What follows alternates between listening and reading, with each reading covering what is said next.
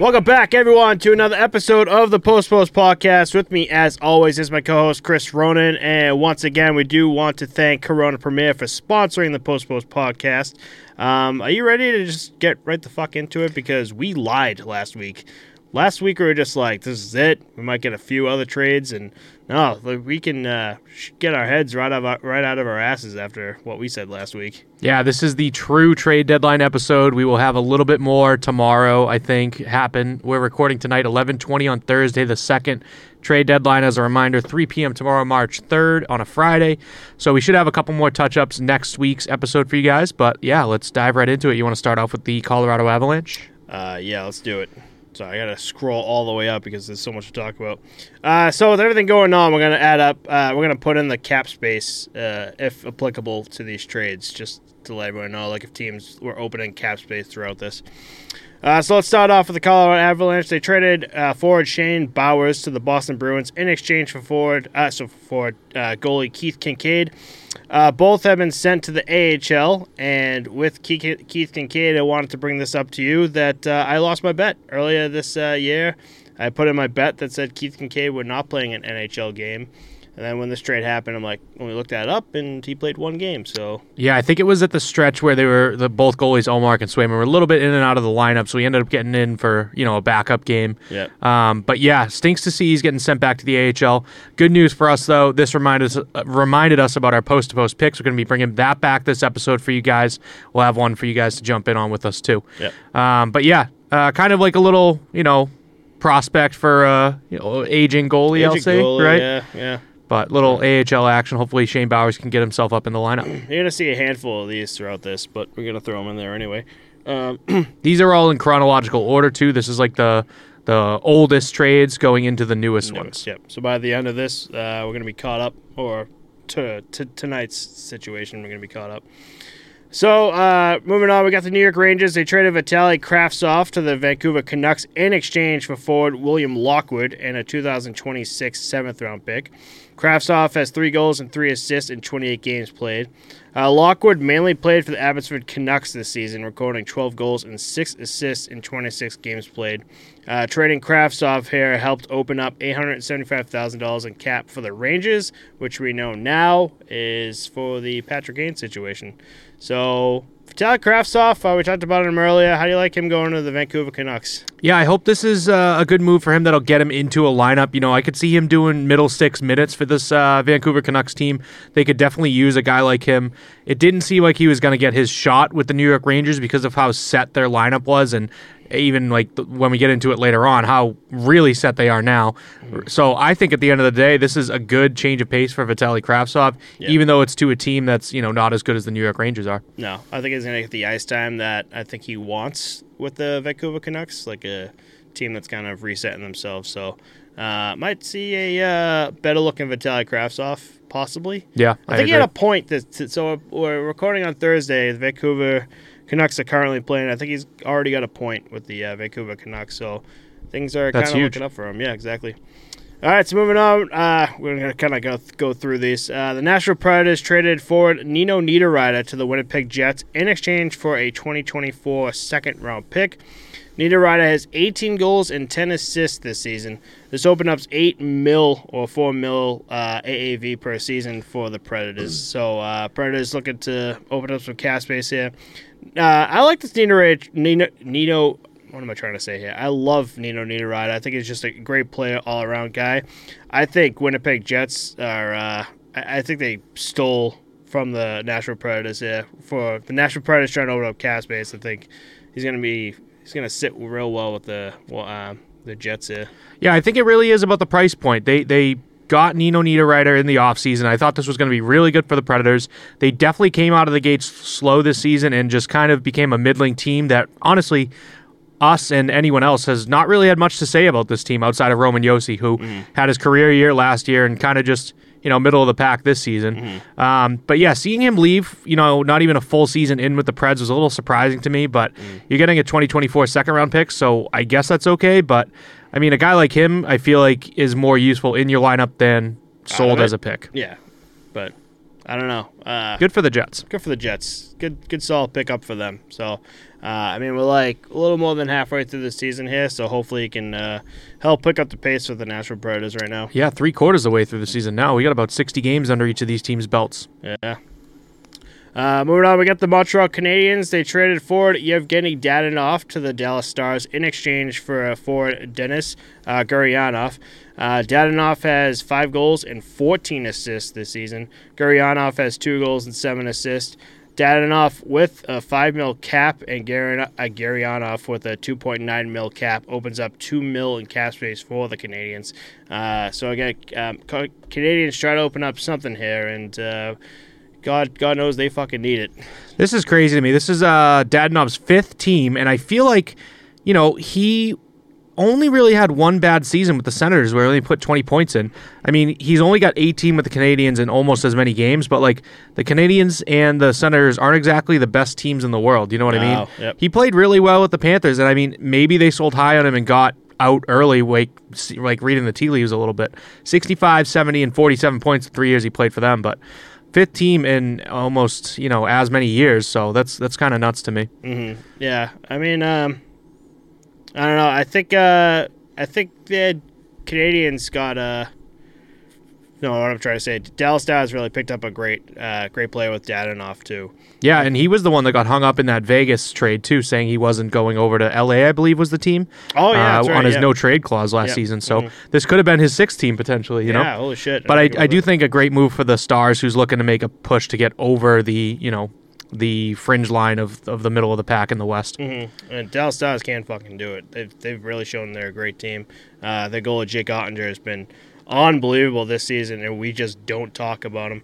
I do want to kind of, I actually wrote it down this time. I do want to kind of do a little breakdown on him next episode, so uh, just to see where he's at, because we're looking at the stats for goalies, especially like Linus Ullmark is just like up there in stats and everything, and Jake Oettinger's right there with the whole pack, so we never talk about him. So uh, wait for that next episode. But we're gonna keep moving on to these trades here because we got about 50 more to go through. Uh, St. Louis Blues traded forward Ivan Barbashev to the Vegas Golden Knights in exchange for forward Zach Dean. Barbashev has 10 goals and 19 assists. Dean, drafted in 2021, 30th overall by Vegas, has 24 goals and 27 assists for the Olympiques in the Quebec Major Junior Hockey League.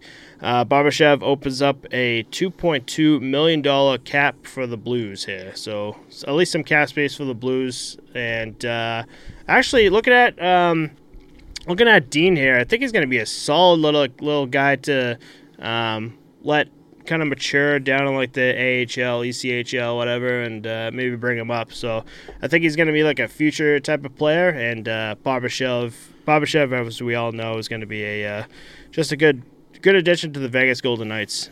Yeah, definitely a guy that needed some new scenery. He was uh, in the race for the green jacket this year, leading almost leading the league in, in plus minus for, you know, not not on the good side. Um, and I think this came shortly after Craig Berube's comments the other day, so maybe he was singling him out and like really like looking at who needs to go from this you know roster. And Oh, maybe. also the cap space that this opens up is pretty damn good. Mm-hmm. Um, getting Dean into the system too, I think will be good for the Blues who are looking to the future. The Vegas Golden Knights now have a great forward slot in here, new scenery. I think he'll do well here. He'll he'll turn the season around. And um, we also have some other news about the Vegas Golden Knights that you know this is a good addition to make them a contender. I think. Oh yeah, hundred percent. We'll be talking about that a little later on. But uh, let's keep moving here. So the Chicago Blackhawks traded defenseman Jack Johnson to the Colorado Avalanche in exchange for defenseman Andreas Englund.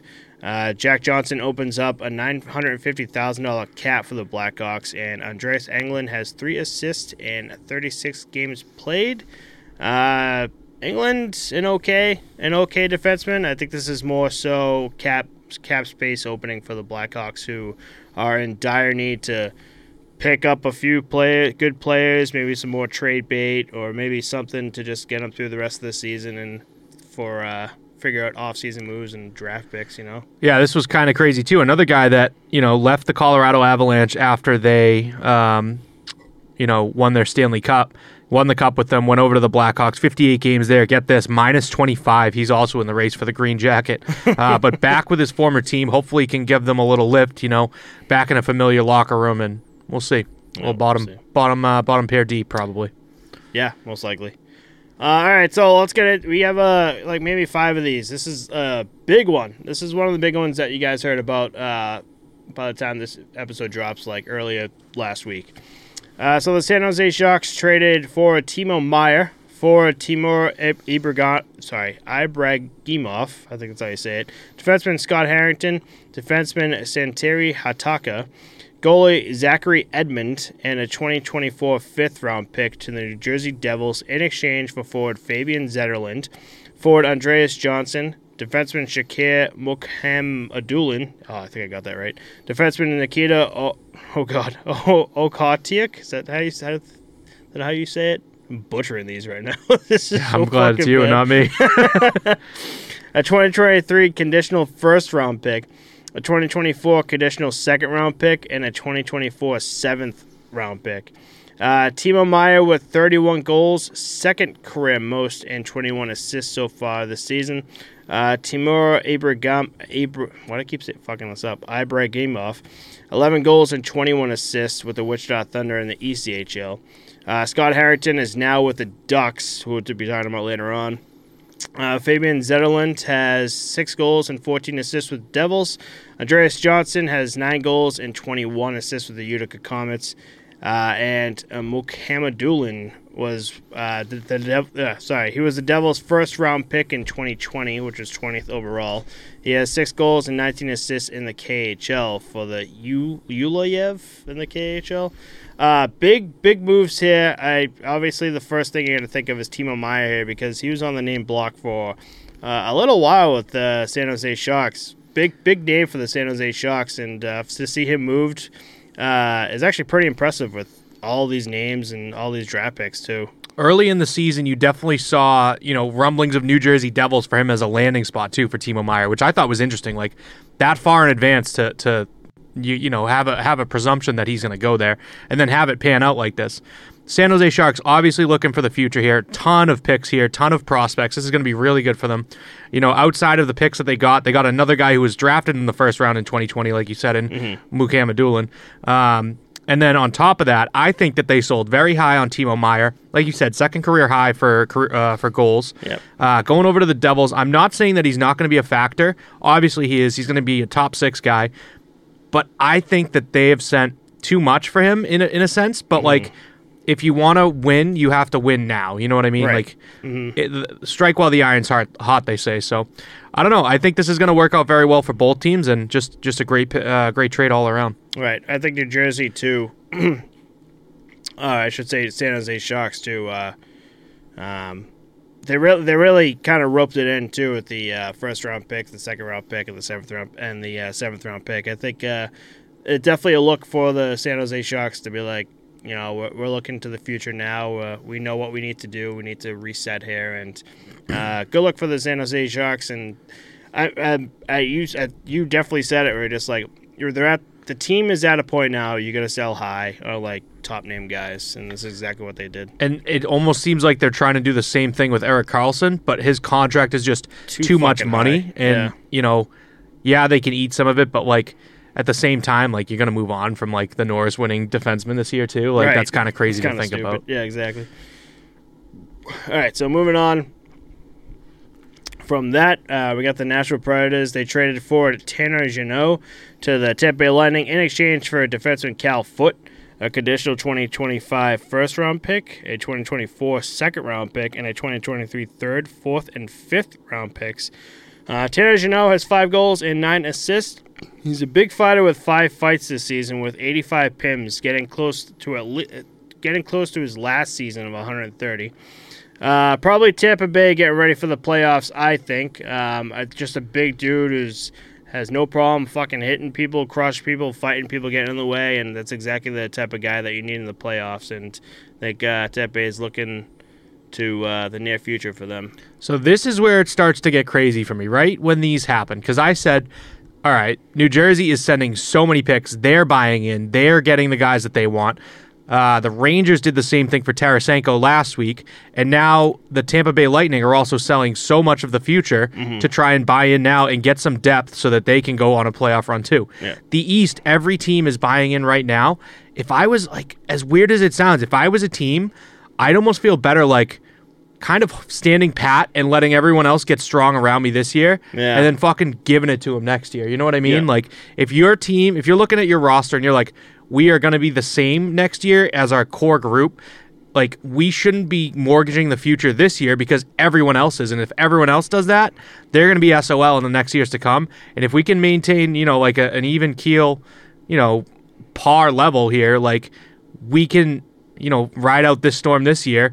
You know, obviously it's going to be a battle, but I don't know. I, I'm I'm getting very long winded in it, but like this is getting crazy with how much they just traded for Tanner Jeannot, who I think is going to be a bottom six guy on this team. Yes, he's going to add add grit, add you know Yeah. the rough and tumble. I think he's definitely a Tampa Bay Lightning player in Yeah. in a sense. Um, but just so much, and So much. you know another team that's sold high on him. Like he is not me- meeting expectations for what he did last season. Uh, he was like the talk of the league last season as a rookie. So. Right. I don't know. That's just uh, my two cents on that one. We did talk about all. I mean, all these picks too: third, fourth, and fifth round picks in 2020. That's literally this season. Uh, uh, we talked about how kind of set the Tampa Bay Lightning is or are just in general. Like they're they're good for a little while here. They they know the plays they have, and all all it is now is kind of connecting like the last bit of pieces when and if they need it. And I think that's what. and for all those picks to go for like what you want a fourth fucking a cup? You know what I mean? cup? Yeah. Like what? You Third, fourth, buddy? fifth? Like how many are we gonna go for Oh, here? I don't know, man. As as many as uh, Tampa Bay Lightning can get, you know, that's Yeah. that's what the fucking pushes. So uh, it'll be interesting. I kind of want to see him how he fits in. Well, how he I should say how he fits in with the uh, Tampa Bay Lightning here, and uh, we'll see it. I feel like all these trades too. Um, I don't think you might not see something right away. Like obviously you're on a different team. Every team has like a different way of like playing. Like uh, they're either very defensive or very offensive, or they're just like a full blown team. And for a, a guy to come over from like an all offensive team to a, a, a core that's just like, no, we're a well rounded team, like it takes a while to figure shit out. So I feel like a bunch of these trades, you're not going to see anything like stats wise or anything crazy for like another maybe week or so. And the other side of it is another few years once these picks pan out. Now you can really see who's won these trades and who's lost them. You know, Right, exactly, exactly. All right, so moving on, uh, the Philadelphia Flyers have traded, uh, in quotes, future considerations to the Nashville Predators in exchange for Isaac Ratcliffe. Uh, Ratcliffe had uh, has nine two goals and two assists with the Lee Valley Phantoms of the AHL. So it's just uh, yeah, some future considerations. That's it. There we go. There we go. Uh, here we go. So the Chicago Blackhawks traded defenseman Jake McCabe, forward Sam Lafferty, a 2024 conditional fifth round pick, and a 2025 conditional fifth round pick to the Toronto Maple Leafs in exchange for forward Joey Anderson, forward Pavel Gogolev, a 2025 conditional first round pick, and a 2026 second round pick. Uh, Jake McCabe, a solid playmaker with two goals and 18 assists, uh, tied for career high in assists this season. Uh, Lafferty in the middle of a career high season with 10 goals and 11 assists. Joey Anderson mainly played for the Toronto Marlies this season with 14 goals and 13 assists, and Pavel Gogolev played in the ECHL for the Newfoundland Growlers with 21 goals and 27 assists. So, I mean, all these players are just like either assist machines, goal machines, or goal and assist machines. So, uh, you're either looking like Chicago Black Blackhawks here too. You're either looking at the future or you're looking for now in this trade. That's what I'm seeing. Yeah, I mean they traded away two prospects in a, in a way. You know what I Yeah. mean? J- Jake McCabe, I guess, is is in the roster and active, but uh, and then you traded up your picks in 2024 and 2025 to a first and a second Yeah. in the following two years, 25 and 26. So you you've sold a little bit of um, you know of what you have right now for picks down the line and an extra player in there too, mm-hmm. or, or sorry, a trade up in forwards, a, Right. de- a defense for forward, mm. whatever. Jesus Christ, I'm butchering it. No, you're good. I, I, I definitely sensed like especially the whole Patrick Kane situation. I definitely sensed the uh, maybe like a slap in the face of the Chicago Blackhawks organization. Where just like, all right, our top guy who we drafted number one overall wants the fuck out of here. Like, Well, I, I think it's more the sense of like, listen, like we're we're rebuilding. I don't want to do that. I'm all set. I want to go set. keep winning. You know, Yeah, exactly. You need to respect that as a team in a way. You know, Mhm, right. they held out a little bit too long, so like it became a little bit disrespectful. You know what I mean? right? Um, but yeah, I mean, and then we're gonna get to it later on. It just kept the the dominoes kept falling too. So Exactly. they're definitely in full rebuild mode now. Well, speaking of rebuild here, the Vancouver Canucks, uh, they traded defenseman Riley Stillman to the Buffalo Sabres in exchange for forward Josh Bloom. Uh, Stillman is a defenseman that can lay hits and drop the gloves when needed, and Josh Bloom has 19 goals and 23 assists for the North Bay Battalion of the OHL. Um, big move here for Vancouver Canucks. Again, uh, Josh Bloom to the Vancouver Canucks here. I think, uh, again, an- another team looking for the future here, looking for a rebuild. And Riley Stillman with the Buffalo Sabres is going to be a good little fill in here, especially with, like, talking about the Buffalo Sabres, we're talking about, like, uh, like the young guys here. And the young guys, like the new group of guys, are just like, they don't fight. It's more skill and everything. And this is when, this is where Riley Stillman comes in, where you get that guy with the grit and everything to help back up, like, these, your top guys Yeah. you know. And I think uh, Buffalo Sabres are might be looking into the future here with uh, whatever they can muster up for the playoffs, but still uh, a good a good player to get uh, just in general for their team. Yeah, exactly. I'll give you a little break here. I'll start ri- rifling some of these off for you. Okay. The Edmonton Oilers have traded forward Jesse Puljujärvi to the Carolina Hurricanes in exchange for the rights of unsigned draft pick forward Patrik Puistola. Puljujärvi has five goals and nine assists this season, and Puistola has 15 goals and 23 assists in the Finnish Elite League for the Jukurit Mikkeli. He was the Hurricanes' third round pick in 2019. Um, finally, seeing some movement on Puljujärvi. He's been a name that's been tossed around. Hasn't really, you know, stood out too much on that first line with McDavid and Draisaitl, but how the hell could you with those two guys on your line? Right. Exactly. Um, it just seemed like there seemed to be some kind of like divide between them in, in a sense, but not really, you know. I feel like they keep things close to the best there. Um, but yeah, all that just for, you know, a, a big prospect, I guess. Right. Um, hopefully he turns into something though. Finnish Elite League's no joke, so hopefully something. Uh, great pickup for the Carolina Hurricanes too. Puljujärvi is just an all-around, just great player as well. Uh, if the Bruins, I still say if the Bruins weren't doing whatever the fuck the Bruins are doing this season, Carolina Hurricanes. I mean, they still are, but holy shit, like their team just in general is a huge fucking threat. Like they're gonna be, they're gonna be a scary team come the playoffs. And uh, I think Jesse Puljujärvi is really gonna help out with the uh, with the organization. And then yet again uh, with uh, Puistola here with the with the Edmonton Oilers here. I mean, they don't really need they don't really to need to look into the future, but it's uh it's a good little pickup for them. That guy that they can have and like kind of let bloom and figure shit out. and, Yeah, like, I think he'll make his way into the lineup too, because everyone's going to bump up with Puljujärvi out. You know what I mean? Yeah. Um, and then I also think Puljujärvi is a great fill-in for uh, Max Pacioretty, who's done for the season with his Achilles again. So Oh, yeah. I think that's really the only thing the Hurricanes needed to replace in this trade deadline. yeah. Uh, the Anaheim Ducks traded the rights to an unsigned draft pick as well, defenseman Henry Thrun to the San Jose Sharks in exchange for a 2024 third-round pick. Thrun currently plays for Harvard University with five goals and 21 assists, and he was drafted in the fourth round in 2019. Um, Pretty good assist numbers for a defenseman. yeah, I was just thinking that too. As I was looking at his stats, like, ooh, wow, that's pretty good. Uh, I, I mean, yet again, two two teams looking just in the future, looking at a rebuild here. So nothing too nothing too crazy to talk about here. I think uh, the biggest pickup here, I think, would be the 2024 third round pick. I think picks right now for both these teams are like gold. You know. Yep. The Washington Capitals also traded forward Marcus Johansson to the Minnesota Wild in exchange for a 2024 third round pick. Johansson having a comeback season with 13 goals and 15 assists so far. This opened up $1.1 million in cap space for the Capitals. Good, good move for the Caps. Um, They're out on this season, I think. yeah, unfortunately, uh, but Minnesota Wild ain't. Uh, so I don't know. Just I maybe I feel like this could have been like a one for one. Maybe I like Marcus Johansson, but I think he's definitely like in the same spot.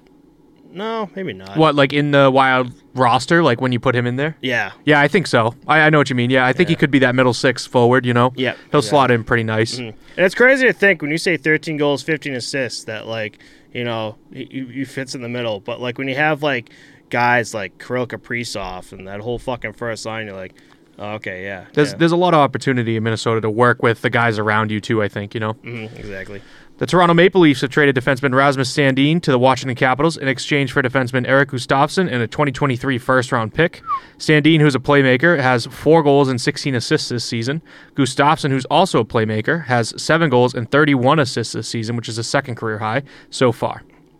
First round pick for the Toronto Maple Leafs is fucking that's insane to This about. year too. for this That's year nice. too. That's wild. For like for a team that's doing really well just in general this season to like grab another like first round pick, that's that's really that's really good for the Toronto Maple Leafs here. And the upgrade from Sandin to Gustafsson, I think, is going to be huge. And like I said, Capitals out on this season. They're going to use that. Uh, sorry. Yeah. Yeah. Yep. They're gonna they're gonna use that pick this year. Sorry, Jesus, I got real confused with the wording there. but yeah, I think this is uh, clear signs of the uh, the times. You know. hmm exactly. Um, I'm gonna move on to the Toronto Maple Leafs here because we just talked about them. Forward Pierre Engvall to the New York Islanders in exchange for a 2024 third round pick. Engvall has 12 goals and nine assists, and this opens up a 2.25 mil in cap for Toronto.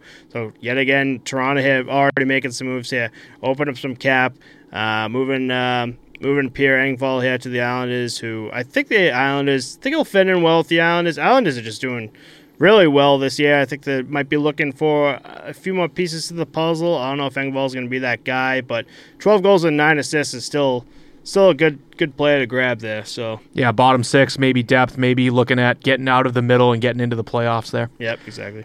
The Vancouver Canucks traded defenseman Luke Schenn over to the Maple Leafs as well in exchange for a 2023 third round pick. Schenn has three goals and 18 assists, which is his second career high, and he opened up 850,000 in cap space for the Canucks. Maple Leafs getting a ton of picks here, so this is nice. Yep, yep. This is exactly what we want. Well, not not. This is exactly, exactly what, what you want. That's exactly what you yeah, want. Yeah. First, uh, first Big place, Maple Leafs guy. Oh yeah. Uh, the New York Rangers traded forward Austin Rushoff to the Nashville Predators in exchange for here we go future considerations. That dude's bouncing all around the league. Austin has two goals and nine assists with the Hartford Wolfpack of the AHL. So some uh, future considerations, and uh, I wish there was a way to find out like people cashing in on future situa- uh, considerations. Yeah, to see what they actually turn into. I think it basically just is, you know, a good relationship with the team, the Yeah. other team. So you have a good trade partner at the end of the day. Yeah. I, I just wish like there was like NHL website or just like future considerations was sold this week and this is what they got. Future considerations were considered, and now we're Now we repaying our debt. Yeah. You know what I mean? the Nashville Predators made a big splash here. They traded defenseman Mattias Ekholm and a 2024 sixth round pick to the Edmonton Oilers in exchange for defenseman Tyson Barrie, forward Reid Schaefer, a 2023 first round pick, and a 2024 fourth round pick. Wow. Ekholm with five goals and 13 assists with the Predators. Barrie, a goal scorer and playmaker, 10 goals, 33 assists so far this season. And Schaefer has 23 goals and 24 assists with the Seattle Thunderbirds of the WHL. Tyson Barrie is a massive pickup for the Nashville Predators here. Uh, we just talked about Nashville Predators at least five times throughout this. So Predators are just like really making some moves. And Tyson Barrie is just like a solid guy. Uh, I don't know if uh, Edmonton Oilers helps him out in that situation with all the assists, but I think Nashville Predators are gonna uh, are gonna are gonna keep him up there. I think Yeah. Nashville Predators always do good with like offensive defensemen too.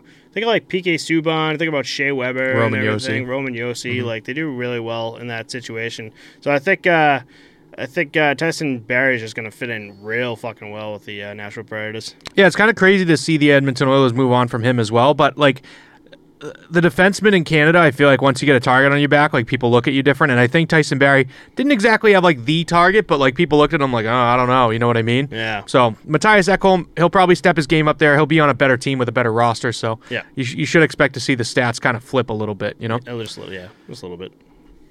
The Columbus Blue Jackets have traded forward Gustav Nyquist to the Minnesota Wild in exchange for a 2023 fifth round pick, opening up 5.5 million in cap space for the Jackets. Huge. Nyquist has 10 goals, 12 assists so far this season. Nice. Yeah, huge, huge little cap space for the Columbus Blue Jackets. Again, like a bad team in the NHL. So To a team uh, like Minnesota too, who is going to be fighting the cap for the next few years. That's kind of nuts.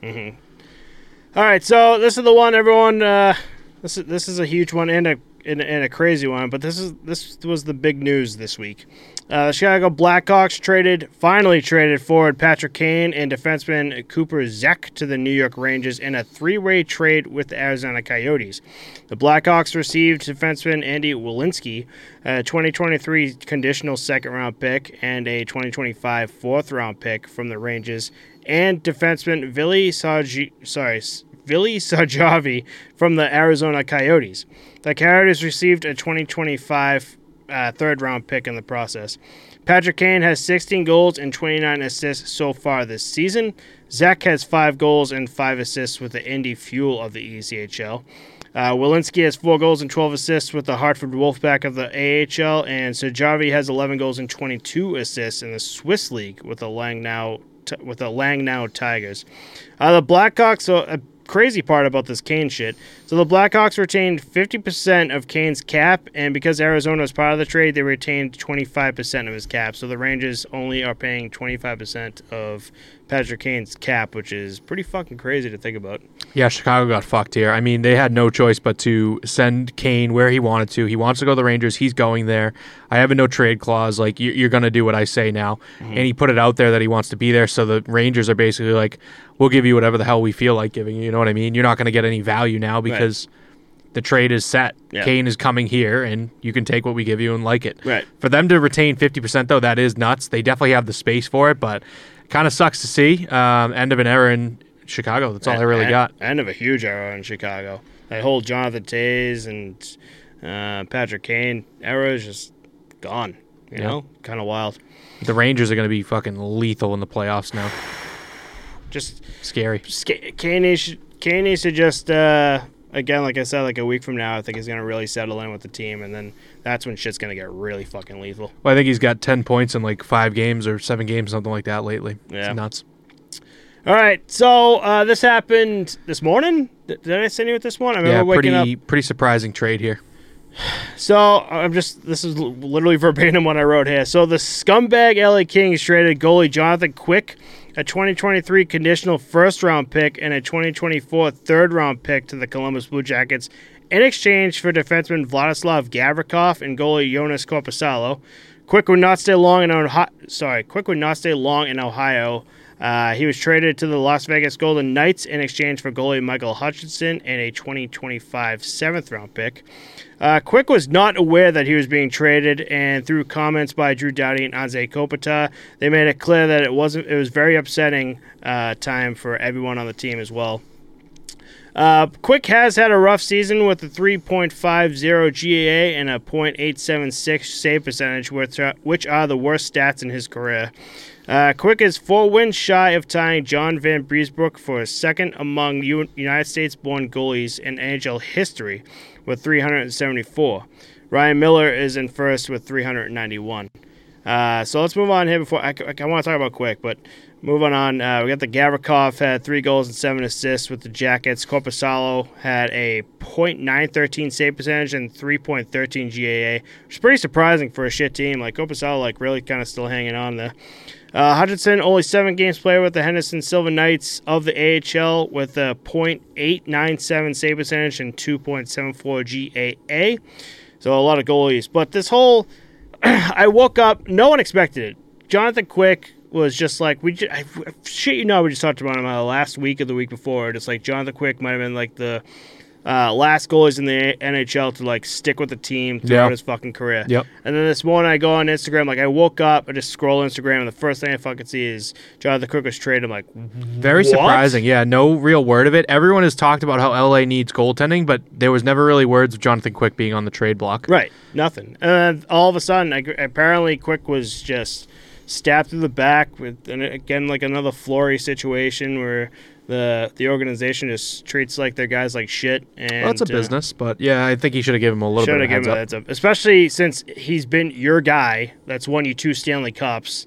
It, it, you should have at least treated him with some kind of respect for how long he's been with the organization. Be like, hey, listen, like bring him into the office. Be like, hey, listen, we're thinking about training you, this and this, but out of fucking nowhere, just like, hey, listen, skedaddle. That's yeah, it. but I mean, this is going to be huge for the Kings. I think that oh, massive, having Joonas Korpisalo yeah. in there is going to be so great for them come playoffs. Gavrikov is a sick defenseman. He's going to be top pair, second pair easily, I think. Um, Michael Hutchinson, prospect uh, in a sense, is going to do pretty well for Columbus as well. Like, I think it's a win-win-win all around. I, the only thing that I think is going to become an issue is the Vegas Golden Knights aren't going to know what to do when Laurent Brossoit comes off of that IR. You're going to have Brossoit, Hill, and Quick. Like, what do you do there? One of know? those one of those guys is being sent down. I think.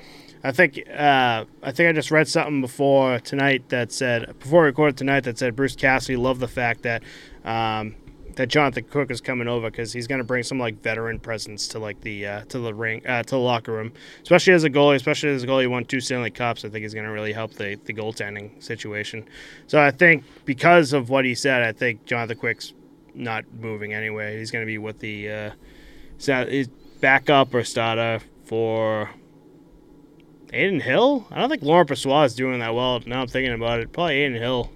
I don't know. That's I don't know what they're going to do, but they also have Barbashev coming over too to Vegas. So I th- I think that they're kind of like, you know, at the beginning of the season we were like, holy shit, they're just giving away guys like for nothing at the end of the day, Vegas, and now they're kind of like bouncing back from that, getting back to not a square one, but like a, you know, a fringe playoff team, even though they're fucking like second in their division or whatever right mm-hmm. now. Right. So yeah, good to see. Good to see. So I hope it kind of works out in the end for Quick. Quick coming from like the LA Kings team that's been kind of in the middle to It's gonna make an awesome Kings Knights rivalry game. it's gonna yeah Right? it's gonna be great. It's gonna be sick. but they gotta throw they gotta throw Quick in net. Yeah. They're definitely gonna do it. Oh yeah, that one's This circled on his calendar Oh, right yeah, now. 100%. Circled on my calendar right now. All right, moving on uh, from the whole debacle, the Colorado Avalanche have acquired forward Lars Eller from the Washington Capitals in exchange for a 2025 second round pick. The Capitals will also be retaining 31% of Eller's salary. What a number. Yeah, right. Eller has seven goals and nine assists this season so far. This opened up 3.5 mil in cap space for Colorado. Uh, Colorado finally putting their fingers in the uh, in the little trade deadline here, but uh, good little cap space for them. I think uh, with the talent that the Colorado Avalanche, yeah, they might be looking to the off season to make some uh, signs here. So that's that's that's my thought with the Colorado Avalanche. I like Yeah. Too. I, I do too. I think he's going to slot in well. You also have Jack Johnson on D, so they did get a couple moves here, but not too much that you want to shake up with this team. You know, they're starting to get their wheels turning. They're getting some wins under their belt and bouncing the season back from, you know, kind of like a mediocre season for them, I'd say. Yeah. Yeah. Uh, but yeah, good to see him into this team, I think. And again, Capitals getting some picks in. Yep. Uh, moving on, we got the Carolina Hurricanes yet again. They have acquired defenseman Shane Gostisbehere from the Arizona Coyotes in exchange for a 2026 third round pick. This opens up 4.5 mil in cap for Arizona, which is great for them. Gostisbehere has 10 goals and 21 assists so far this season. Uh, so again, Carolina Hurricanes just getting scarier and scarier and scarier. He's going right to be now. so sick for them, dude. Oh I'm excited God. for that. I like Ghost a lot. Yep, he's gonna be fucking sick. I, I can't say enough. Like this trade's gonna be really fucking good uh, for the Carolina Hurricanes, and they're gonna be scary as shit come playoffs. 10 goals and 21 assists for the Arizona Coyotes, too. Like, that's great. Now he's going to be playing for the Hurricanes. Think about what he's going to do there with the offensive firepower that team has. Right? Can you imagine the boost too? You going from like a shit ass team to like the Carolina Hurricanes? Like, oh damn, okay. The Vancouver Canucks have acquired defenseman Filip Hronek and a 2023 fourth round pick from the Red Wings in exchange for a conditional first in 2023, a second round in 2023. And Hronek has nine goals and 29 assists this season. Twenty nine assists. Damn, Yeah, Good good, pick. good presence for the Canucks. good pickup for the Canucks. Yeah, yep. Uh, moving on, we got the Ottawa Senators. They have acquired defenseman Jacob Chychrun from the Arizona Coyotes in exchange for a conditional first round pick in 2023, a conditional second round pick in 2024, and a second round pick in 2026. Chychrun has seven goals and 21 assists, which is second most in his career so far this season. Uh, he's been another name on that fucking trading block list that people have just kind of been waiting to see where the hell he lands up. And uh, it's cool to see that it lands in Ottawa Senators. Um, Ottawa, again, we talked about him earlier this season, middle of the season. Uh, they are a team looking for a few more pieces to the puzzle to complete the complete that puzzle, and I think Chychrun's going to really help them out here. Yeah, I think that they were really the only one willing to pay a price like this. It's kind of like a womp womp trade. Like I, I feel like it could have been a lot more. It could have been a lot cooler, more of a splash. But he goes to Ottawa, which is great for him. It's a great market, good team. They're young, they're they're growing. So uh, I think he had an interview with them too. He's got like a lot of family there. But for him to go for a conditional first, conditional second, and a condi- uh, second round in 26, like Yeah. that's huge. That's exactly what the Coyotes need right now. Yeah. and I think it's a win win on both sides. Oh, 100%. 100% with you. Uh, so the LA Kings going to bring them up again. They acquired goalie Eric Port- Portillo from the Buffalo Sabres in exchange for a 2023 third round pick. Portillo currently plays for University of Michigan with a .908 save percentage and a 3.01 GAA. So again, LA Kings looking for goalies, maybe another goalie to look Throw at him in the mill. and fucking whatever. Uh, so moving on, the Vegas Golden Knights have acquired forward Teddy Blueger from the Pittsburgh Penguins in exchange for defenseman Peter uh, Diliberatore. Is that how you say it? Yeah. And a third a third round pick in 2024.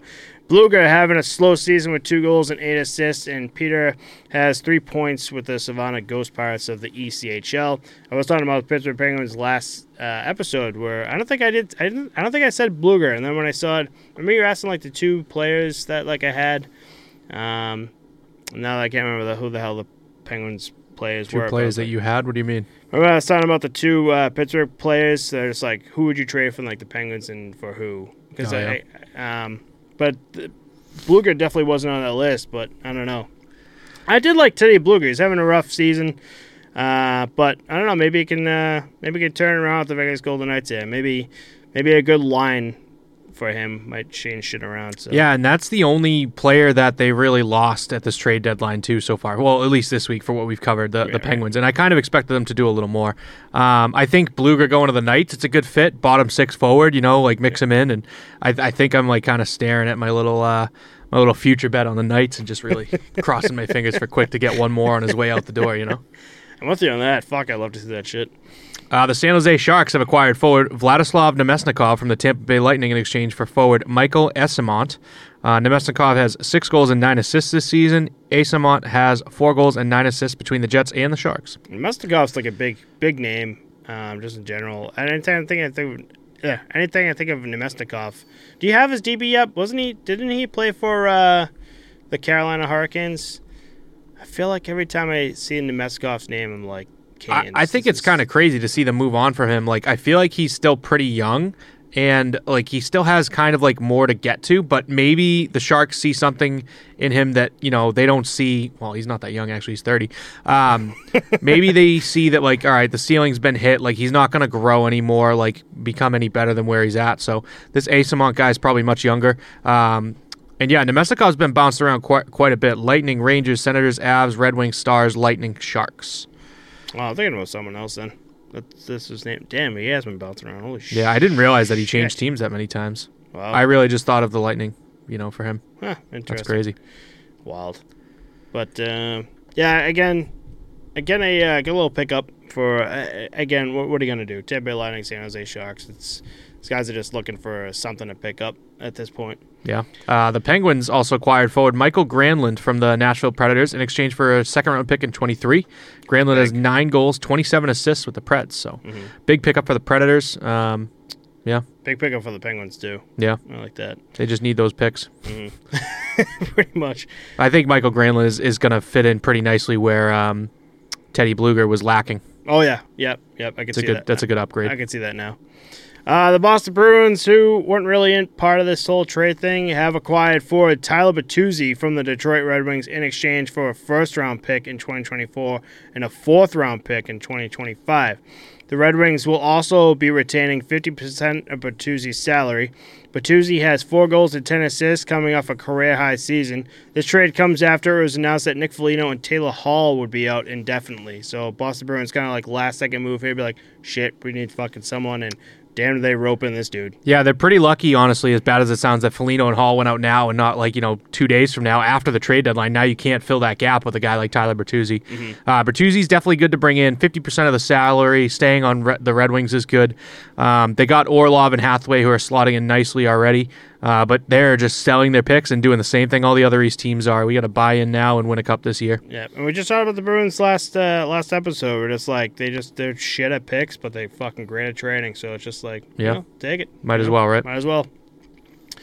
Uh, we got a few more left here. The Arizona Coyotes have acquired forward Jacob Voracek and a sixth round pick in 2023 from the Columbus Blue Jackets in exchange for goalie John Gillies. Uh, Voracek only played 11 games this season, uh, has one goal and five assists, and has been out with concussion issues.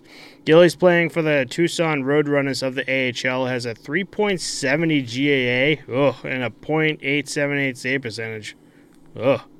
Uh, but the Blue Jackets did open up 8.225 million in cap, so that's That's uh, crazy that's money fucking to wild. lose. Yep, for a shit goalie Fuck yeah, I'd take that in a heart. They just dumped it on the fucking Yotes and they don't care. That's fine.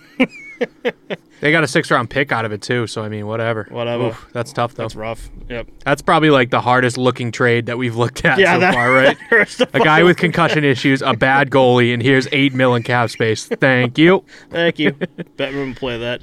Bettman, Bettman will fucking pay that. He doesn't want to leave uh, Arizona. Uh, the Chicago Blackhawks have acquired Ford forward Anders Bjork from the Buffalo Sabres in exchange for future considerations yet again. Bjork has eight goals and 17 assists with the Rochester Americans of the AHL. Um, not much to say here, to be honest. Uh, so moving on, the Edmonton Oilers have acquired forward Nick Bjugstad and uh, defenseman Cam Dineen from the Arizona Coyotes in exchange for a third round pick in 2023 and defenseman Michael uh, Kesselring. I think that's how you say it. The Coyotes will retain 50% of Bjugstad, Bjugstad's salary. Uh, Bjugstad has 13 goals and 10 assists. Dineen has 4 goals and 31 assists with the Tucson Roadrunners of the AHL, and Kesselring has 13 goals and 9 assists with the Bakersfield Condors of the AHL. Um, so, I, again, going back to the whole Nick Bjugstad thing, I think Nick Nick Buke, yeah, Nick Bjugstad, if I can say that right, uh, the big name here coming to the Edmonton Oilers. To, yeah, I think it's going to be a solid pickup for them. Hopefully, Cam Dineen might be able to get into the lineup too. Maybe not this season, but next season, like four goals and twenty-one. Uh, sorry, thirty-one, 31. assists in the AHL. Like, I think he could be something for them eventually. Yeah, Um, but yeah, the Bjugstad and and again, Coyotes eating salary left and right. damn, I just I, I just noticed that too. We just literally just talked about 50% of Bjugstad's salary. Jesus Christ, where's that money going? Uh, I think they're just paying all their guys 750k. Welcome to the NHL. You can call it the NHL, but this is the AHL. The Anaheim Ducks have acquired forward Dylan Sikura from the Chicago Blackhawks, but this one's so no, new that we don't really know what the Blackhawks are getting in return yet. Sikura has 14 goals and 18 assists with the Rockford Ice Hogs of the AHL, and I would probably go ahead and say that they might be looking at some future considerations. Considerations. That guy. Um, just and we do have around the league. one last one that just came in over the waiver wire too.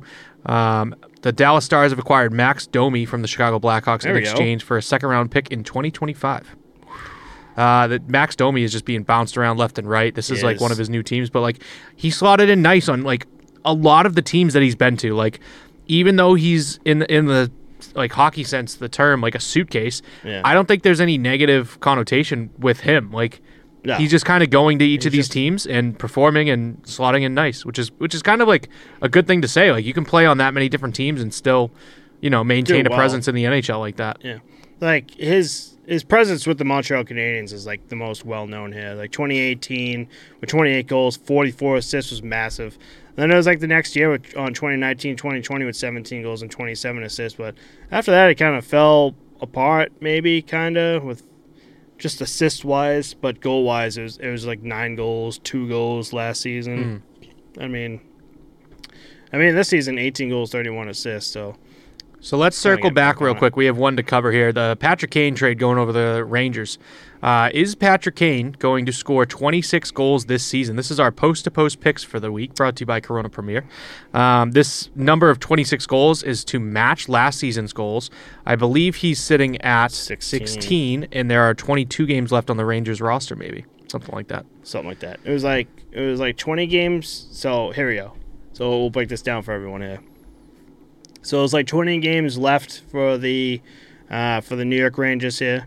He's got 16 goals so far this season, and 26 was the goals that he left uh, that he had last season. So I was like, can he get 10 goals in 20 games? And I say, yeah, I say yeah, he can.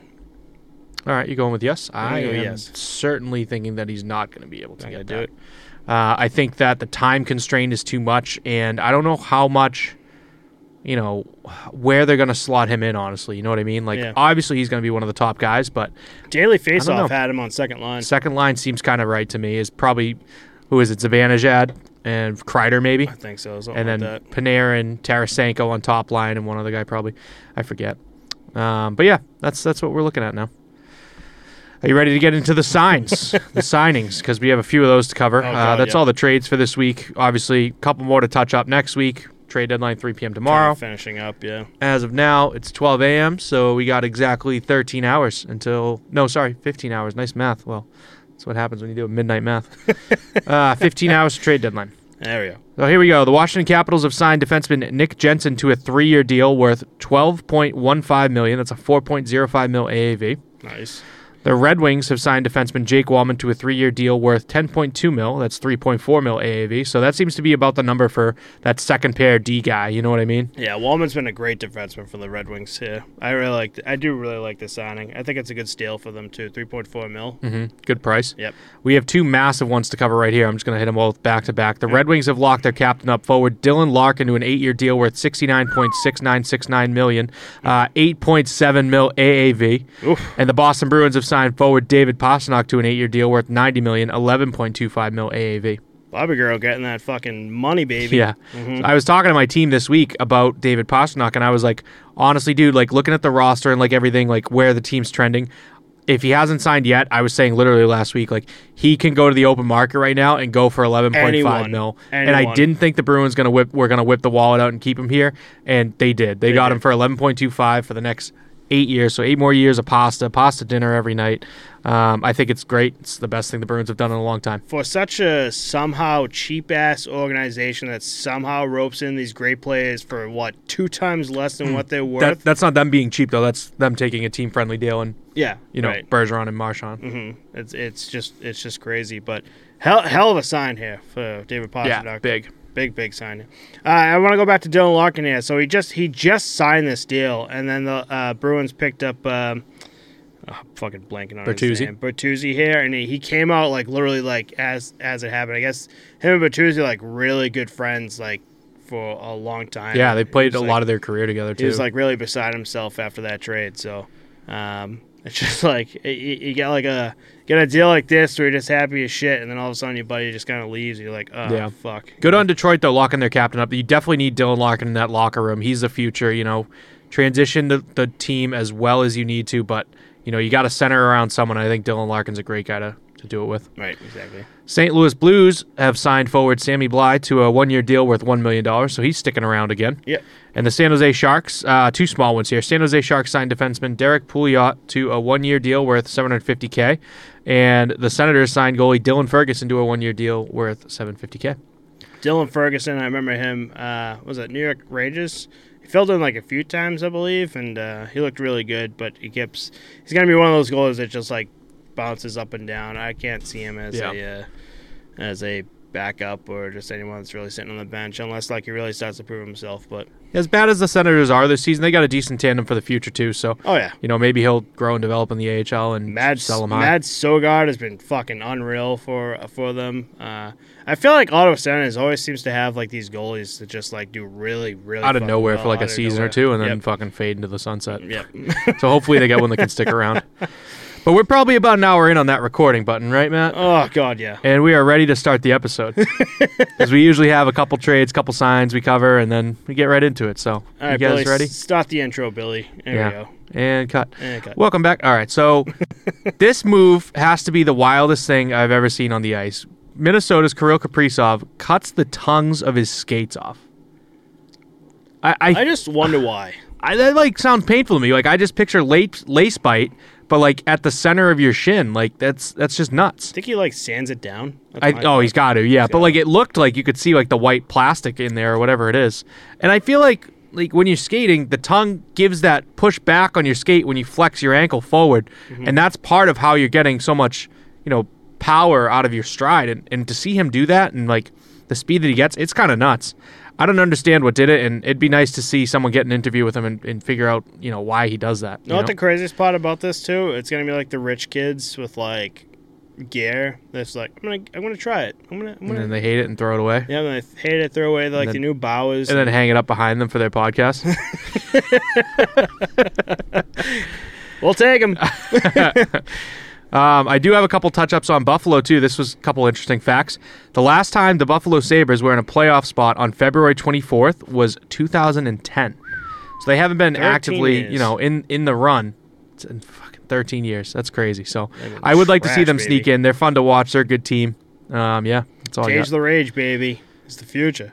Um, Craig Anderson too, out of fucking left field for that for that old son of a bitch. But he's been playing like really fucking well. Him and Eric Comrie have been like a solid tandem out of like left field, and I think it really helps when you have uh, the guys in front of them that can like really back up like their play and everything too. So Buffalo's been like just a great team, and uh, this comes after the Bruins just fucking wiped their ass with them earlier tonight, but they're still still a great team in my opinion. Yeah, I mean the the big question mark of this team was are they going to be able to maintain how hot their goaltending was with an old Craig Anderson and a young Eric Comrie. Mm-hmm. Um, I don't I wouldn't say that they maintained, but they're decent. You know what I mean? They've they've kept the ship afloat. Yeah. Uh, Craig Anderson became the oldest goalie in NHL history to stop 50 plus shots in a regular season game at 41 years and 279 days old too. Oh man, a lot of work for the old man. I'm trying to think who's. Uh, oh no, I'm thinking of a. Uh, who's uh no fuck it. I'm thinking about Montreal Canadiens player, but wasn't a goalie. That's that was that was just my thought. He like left. I don't know. Fuck it. I'm okay. Uh, the Pittsburgh Penguins have placed forward Kasperi Kapanen on waivers this week, and he was quickly claimed by the St. Louis Blues. Good pickup. Um, I do have one little Crosby snippet too. This is probably all we're going to have this week, but uh, he became the 14th player in NHL history, Sidney Crosby, to have 13 70 plus point seasons. So that's an elite club there. Mm-hmm, uh, Kasperi right. Kapanen going to waivers too was kind of nuts, and seeing him get picked up so early for the Blues, um, definitely cool to see. I don't know. The problem with these waivers too is just like almost all the time, like when you put them on waivers, like the teams are just trying to send them down to the AHL because they're trying to figure out the roster. And the unfortunate mm. part with something like this, I guarantee you they're just trying to get them down to the AHL and kind of sneak them in there. Yeah. And the Blues are just like, nah, we'll take Th-. That's exactly why it works, though. You know what I mean? That keeps the, the league honest in a way. Right. Um, but it's just kind of weird for them to bring this guy in who's kind of been struggling in an NHL lineup after moving on from a guy that's, you know, uh, not doing so well for yourself in Barbashev. Um, yeah. So I don't know. We'll we'll see what he does and where he goes. I think Kapanen's a hell of a player, and it sucks to see him out of the Penguins organization. I would have liked to see him in the future. I think the Penguins organization this year, just in general, has been having a rough fucking time. Yeah. Like if you watch like any of the games, like I, I was at some points, you're just like staring at the screen, like what are you doing? Like yep. this isn't the Penguins like team that I'm used to watching. Like why is there three guys on like one dude? And why is there just like a Columbus Blue Jackets player just standing right in front of Chris Jarry like unopposed, you know? Like we're, we're gonna put like um, that really sad music over the background of you talking there, just a, a Penguins fan just crying about it. Like, I'm sorry, don't you have like a million cups thanks to Crosby? Like, it's gonna happen going to happen eventually. Another team that played with the waiver wire this week, the Maple Leafs placed defenseman Jordie Benn on waivers. Kind of surprising to me, but I haven't heard his name in a little bit, so no. it kind of makes sense. Mm-hmm. Um, and then let's go back to St. Louis real quick too. Robert Thomas had a response to his coach's Craig Berube's comments about the team's lack of passion. He says, "quote I've been a part of this team for a long time. What he said couldn't be further from the truth. I know everyone in that room cares. So mm, it's good to see him step up and have something to say. Like they need a leader in that room, and I think Robert Thomas and Jordan Kyrou are going to have to take the reins a little bit. Yep. Yep, hundred percent. I, I actually really love this, uh, just from like a team perspective, or uh, uh, yeah, uh, just a player perspective, where it just like it really shows like, and to the fans just in general, be like, hey, listen, like, no, this is this isn't how we actually feel in the locker room. Yeah, like, you know, this is this is a team situation. Craig Ber- Craig Berube can say whatever he wants, but as a team, we know what the truth is. Yeah, someone had to answer for it. GM, player, someone had to step up and say something. Mm-hmm. So it's good. Uh, did you see this local legend? Oh, yes, a young Florida Panthers fan getting his 15 seconds of fame on the Jumbotron by chugging a 20 ounce bottle of Coke. Instagram ruined these new generations, huh? No, it's on this Instagram. He's watching his dad at home. He's like, yeah, slamming beers, watching the Panthers game and whipping a beer off the TV. He's like, let's go. This dude's wishing it was a Corona Premier. But the way yeah. he was, do- way he was doing it, was he shirtless? I can't uh, remember. no, he had a he had that alternate uh, Panthers yeah, jersey, the blue right. with the palm tree logo. Fucking chugging it. I'm like, you know, it was kind of long too. Like it kind of took him a while, but like yeah. I wouldn't be able to chug twenty no, ounces of Coke. No, you good. And he's like squeezing the bottle too, so With, you feel the pressure without burping. By the way, yeah, exactly. Without burping, exactly. So you're really gonna give this guy some credit. Here. Yeah, kid's a legend. Insane. Him and George in uh, Detroit. Oh yeah, the link up. Two legs. Um, but yeah, it was fucking cool as shit to see. So Boston, we're gonna move on here to the Boston. So uh, the first goal, first goalie goal since Pekka Rinne in 2020 happened this week, as the Bruins took down the Canucks three to one with an empty net goal from Linus Ullmark. This was also the Bruins' first goalie goal in team history. Ullmark went on to steal a win this week uh, from the Calgary Flames, four to three in overtime, stopping 54 of 57 shots which is also the all time single game saves record for the Bruins. The Bruins were outshot 57 to 20, which is also the most the Bruins have ever been outshot by an opponent. One last stat Ullmark won third star of the month for February, posting a 6 0 0 record, a .947 save percentage, and a 1.79 GAA. I'm at a loss for words for Yeah. this dude. Have I'm a just month at there, bud. I'm at, I'm at a fucking loss for this word. Like, we are just talking before we started recording that uh, the whole Jeremy Swayman Dan Vladar situation uh, last last season. It was weird because Tuukka Rask was in this was in the fucking realm of everything, so they didn't know what the hell was going on. But Dan Vladar was shipped to Calgary Flames. Tuukka Rask ended up retiring, and in the offseason, they, They had the Bruins waited and waited and then landed on Ullmark. Ullmark. And in my head, I'm like, Ullmark, you mean the backup for the Buffalo Sabres? Like, what, what the fuck are you doing? And then Ullmark this season, uh, as of March 3rd, has taken that post to post podcast backdrop that we have and has been using it as toilet paper this entire season because holy shit, we gave him shit for no fucking reason at this point. Yeah, I don't know how the Bruins do this, but like they just see something in a guy and they they know like what he's got, and like Ullmark's one of those guys that had something that they could see. You know what I mean? It's crazy. Can we go back to that goal? Because I the first I sent you the post, and the first words out of my mouth was sauce. Dude, that thing was 15 feet off the ice. You had Canucks players with their sticks over their head trying to touch the puck, Still couldn't and touch couldn't it. reach it, And and it it, landed in like the high slot. It was from like his fucking net. Again, like what you said, like fifty feet and up the up in the air. It didn't drop until like the other side's face off. Like the hash marks, like, yeah. dude, your wrists are made of metal. He had time, so much time to like line it up, set it up, and everything. And I was like, "That's so." Sick. And that was on the Vancouver Canucks first line, by the way, which That was so sick. slap in the fucking face of the Vancouver Canucks. It, was just everything about that was just unreal. I was Yeah. like, what a perfect like. to go down the line too and get fist bumps, like that's that's such a cool That was feeling. cool I bet. shit. That's awesome. But I was like, what a cool.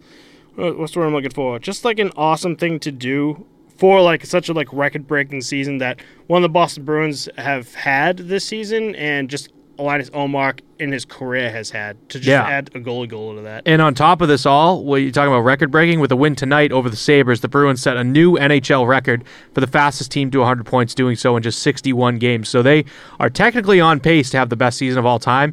I feel like Bruins fans and just fans in general don't want to say that so they don't jinx anything, but I mean, that's just fucking crazy, dude. It's- this it's team is so good. And. Swayman we were looking at the NHL leaderboards. I think Ullmark was number one. Obviously, he was the only goalie under a 2.0 GAA, and Swayman was like number four, maybe number five. He was right up there He with right him too. The only other team with both goalies in their tandem on that top ten was uh, the Carolina Hurricanes, Mm-hmm. Antti Raanta and Frederik Andersen. that Calgary Flames game, uh, I I took a photo of it. It was like third period, with like fifteen minutes left or something like that. At one point, it was 40 to nine, dude. It was bad the, way they were getting outshot. Calgary Flames were like it was like yeah, forty shots on goal to like just nine shots. But I goal. think they were also on on their like it, may, it might have been a back to back on like the last game of a back to back four game like road trip Road too, something like that. the but- Bruins had no fucking reason to win that game. Yeah. And, And Omar was steals it. just steals it. It really goes to show like a goalie can steal a game, and holy shit, did he steal it?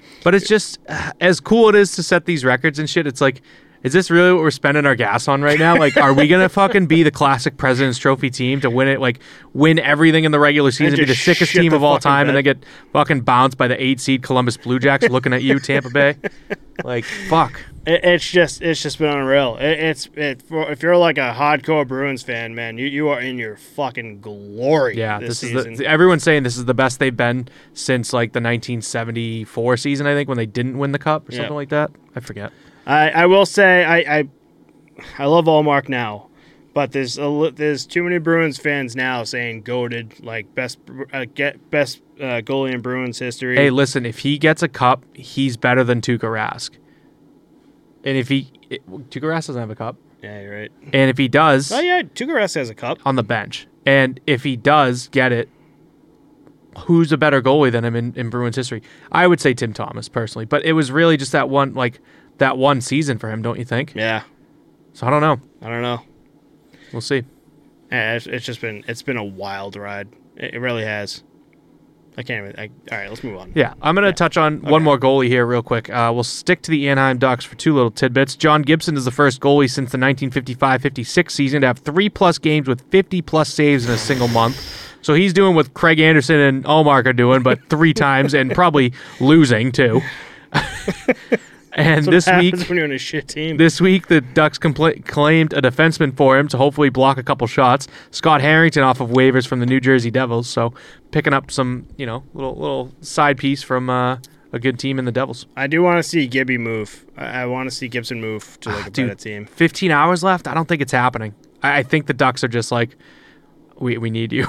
we fucking need you right now. Please don't leave us. We might do something in the offseason, but you Yeah. can't leave us right now. Uh, we did have a number retirement too. Patrick Marleau, local legend, uh, retired his number in San Jose this week. Joe Thornton was a little cut up about it, very emotional. Mm-hmm. Nice to see his number go up to the rafter. A guy that definitely deserves it. One Absolute- of the league's Iron Men. absolute legend when the San Jose Sharks were like fucking top tier type of team, you know? Yeah. So uh, for the San Jose Sharks fans, uh, definitely a uh, one of those guys that you definitely have the jersey for. You definitely have memories of watching as a kid, you know? That's all that's how long he's been with the organization. So Right. good for him. And uh, what am I trying to? Where are we right now? Oh, so we got uh, some more news with the Anaheim Ducks here. So this no, I week, got that already. Oh, sorry, my bad. So let's move on here to the Edmonton Oilers versus the Colorado Avalanche. Milan Lucic and Kurtis MacDermid, two of the league's toughest heavyweights, went at it uh, the other day, and Lucic showed everyone he still got it. That old bastard. And, uh, dude, imagine getting hit by, like, Lucic's fist. Yeah, I'm good. I'm not even going to think about that. um, a lot of the guys this week we're talking about um, with, oh, God, who got injured on the Bruins, for fuck's sakes. I'm so tired right now. This is ridiculous. um, Taylor Hall Taylor and Hall Foligno and being Foligno. out. So they were talking about with him being out, like Foligno being out, like who who can you bring in for like a little bit of grit to the team? Like imagine bringing Lucic back for just just like Just, get just the get one. the boys back together. Bergeron, Marchand, Lucic, like dude, that would be so sick. Go on a fucking run. Oh my god, I would be going nuts. But You know, um, you know how you can, like, have, like, your own uh, goal song? yeah, It'd be like, the boys are back Yeah, town, dude, yeah, for sure, for sure. Yep. the the Bruins I don't think are doing that though. A few teams are. I think there's maybe like five or six of them, but like I think the Bruins are one team that just keep that one song. Yeah. Um, but yeah, Lucic and MacDermid going at it. That was a big heavyweight tilt. Um, Definitely cool to see Lucic in his age still fucking Mm-hmm. Still has it. Kurtis MacDermid, you know, big big name. I think what everyone's really waiting on is Lucic versus Reaves, Oh, God, yeah. right? Yeah, yeah. I don't know if Lucic. I liked um, Reaves Deslauriers last season. Those were some good fights. Now they're teammates. Fuck yeah. Yep. I don't know. We could. uh They could still have those practice little scrums. Oh yeah, yeah. A little little dust up in practice when they miss playoffs. I don't know if Lucic knows this, but like he's still like a Boston legend. Like anytime you bring up Lucic, who's like Yeah, he was the fucking king of the North End. He's just an Italian stallion, dude. Italian stallion. And he can fucking gas a beer, no problem. It takes him like eight seconds. It's gone. I wonder if he's gonna be one of those guys that just like he'll he'll like retire and be like, "Ah, I'm moving to Boston. Maybe, yeah. I mean, it's a pretty hot spot destination for guys to retire to. So Yeah, people love it. Chara did it. I don't know Chara- why. This Chara's fucking good. weather sucks. fucking Actually, it's been pretty light winter this year, but moving on. moving on. Moving on. Uh, so we, moving on from that, the Nashville Predators GM David uh, Poile is retiring at the end of the season, and Barry Trotz will be taking over his role. Poile has been the GM of the team since their creation in 1998. Trotz was also the team's first head coach and held that position until the end of 2014, uh, when he was not brought back. Uh, Barry Trotz is uh, a, legend, just like in general. He's one of like the, I would say, one of the top um, top coaches like the, the league's seen. Ever had? Yeah, Ever I would had, say so. yeah, Maybe yeah. like top ten, top twenty. Definitely in that in that realm. and I think he's well deserving. Uh, I I love seeing this. I think it's well deserving for Barry Trotz, who's been with an organization for so long, to get that GM role. Yeah, and I think um, like a familiar face like that, you know, he knows the organization, knows the people, close with Poile, and Poile can kind of guide him a little bit into it. Um, I I did like him a lot when he was like on NHL Network here and there. He's got a lot of good insight on the league, um, just like a big hockey mind, and it's good to see him get a GM job. So Yeah. I guess I'll leave it at that. Yeah. So congratulations to Barry Trotz, and uh, congratulations to a, re- a good retirement for Poile here too. So I do have a little breakdown for us too. Detroit at Ottawa this week. Um, Detroit was actually at Ottawa back to back two nights in a row. So they're in the Ottawa Senators arena, and it just did not go well for them. Back to back losses. They're now on a three game losing streak, and they got leapfrogged by the Senators, pushing them down to the seventh seed in the division. So any hopes of a playoff run is kind of going away pretty quickly with this team. Uh, Brady Tkachuk in the first game of the back to back skated over the Red Wings bench at the end of the second, asking the entire team, "quote Who wants it? None of you can handle it." And pretty big move, bold by the captain. But the fact that there was no movement at all by the Red Wings players to shut him up, like, it's a big question mark for this team. Like, I'm like, no one gives a fuck about that. You're just gonna let him fucking do that? You know, Right. I don't know. Someone needs to step up and do something. No, Yeah, I'm, I'm with you on that. right? Like someone needs to At a certain point, you know. at a certain point. Yeah. And then I also saw this. So another clip from the game that was kind of funny to watch, but like also the opposite side of what I just said. Detroit defenseman Moritz Seider, who's 6'4", and Senators forward Alex DeBrincat, who's 5'8", one of the shortest players in the league, going at it, battling for a puck. And Seider's kind of like on top of him, like pushing down because DeBrincat has a puck underneath him, and he's Yeah. literally like giving him cross checks and shit. So DeBrincat gets fed up, and he starts giving Seider some like gloved jersey jabs straight to the jaw. And Seider just completely stops what he's doing, eats them, and just like looks at the ref with his hands out, like, "Is this Stop okay? this? Like, is this allowed now?" Yep.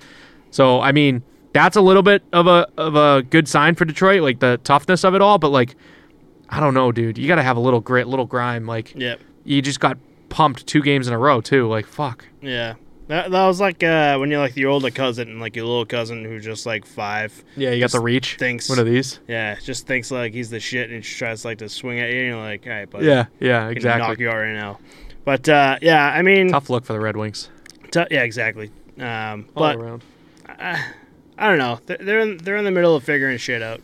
And again, remember I was I, I was talking about throughout the whole trade thing, where just like they're bringing in these these teams are bringing in these guys that can fight, they got grit, and uh, teams teams fucking need that. I was going back. I went back with my coworker and watched the 2011 Bruins um, uh, Stanley Cup. Do you remember like that era of hockey? Yeah, that was the last team that'll ever win a cup that way, I think. And I also think that the teams before them, for the five, six years before, didn't win a cup that way either. I feel like the St. Louis Blues in 19 had a little bit of that to it when they won, but Not the same. You know what I mean? Yeah. like all like fighting and shit. Yeah, like the, a the, the. Bruins and with, with like Torey Krug running full ice for that hit. Like Oh, there, yeah. there was a lot of like scruff there, you know. Yeah, right. Yeah, you're right. But no, no, I, I don't think that'll ever happen again the way they want it. No. Go. It's funny because going back, I was like, wow, this game's slow compared to today. Yeah. I was watching like a lot of like the moves. Like there's a lot of like a dangles, but like I was like, wow. Like you the- just have to keep your head up and not get fucking destroyed, Right. basically. you, you like I- after after watching, I was like, wow. Like I can see the difference like ten years makes. Like Yeah. it's kind of crazy. I want to circle back to Detroit and Ottawa too, real quick. Yeah. I I just think like the thing with De- Detroit, right? If like the team needs a guy to do that with all the young guys that you have in the roster, like if you want to stay up and not be sent back to the AHL, don't you think at some point a guy's going to be like, hey, maybe I should fucking beat the shit out of Brady Tkachuk? You know what I mean, or do something? I don't know. I don't know. And then the last thing for Ottawa, uh, this was really cool to see before their game tonight against the uh, New York Rangers. The Senators team surprised their teammate uh, Derick Brassard with T-shirts, a Rolex, and a crate full of wine to celebrate his thousandth game with the club. That's awesome. Brassard was super choked up in the locker room. The video was really cool. All he was able to say was like, "It's too much," and just a really cool moment to see. So, a little brightness for the end of the episode, That's all. Finally. right? Finally. The- fi- finally, the end of the episode. also, finally, some brightness. Usually, close out with fucking some sad news. We usually get some sad news wood. after this, but uh, oh man, Woo! what a what an end! What a what a I need some. what an uh, episode! Need to come up for air. That's a Oh, lot. That was a lot. I mean, like after the last episode, we're like, yeah, we should be good for a while. Like, I love the trade deadline, dude. I, I didn't think we were going to be good at all. I knew there was going to be way more, but And, and then I s- kid you not, like I was kind of like half-assed, like every day because there's only like a handful, like finally doing notes, and then it was like. It's been like the past two days where I shit you not, it's like every five ten minutes, like my phone was going off, like, oh my god, what's going on? trade deadline. Trade deadline, what baby. happens. Yep. And it, so I don't know. We got we got till three o'clock tomorrow. Yeah. So maybe we'll have a few more to talk about. Yeah, I refreshed before we shut everything down on the computer. Uh, nothing, nothing to update on right now, but it's also after midnight, so it's 9 p.m. on the West Coast. So um, I don't think we're going to be seeing anything else tonight, but maybe, maybe some guys are working late. We'll see. Maybe we'll see. All right, Uh, cheers, cheers to the trade deadline, buddy. Cheers to the trade deadline.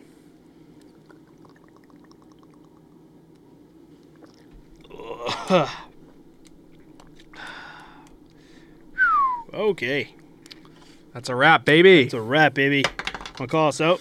Thanks everyone for listening. If there's anything you want to see us cover next episode, let us know. Our links are in the description. Check us out at posttopostpod.com. Thank you very much to Corona Premier, and we'll see you all next week.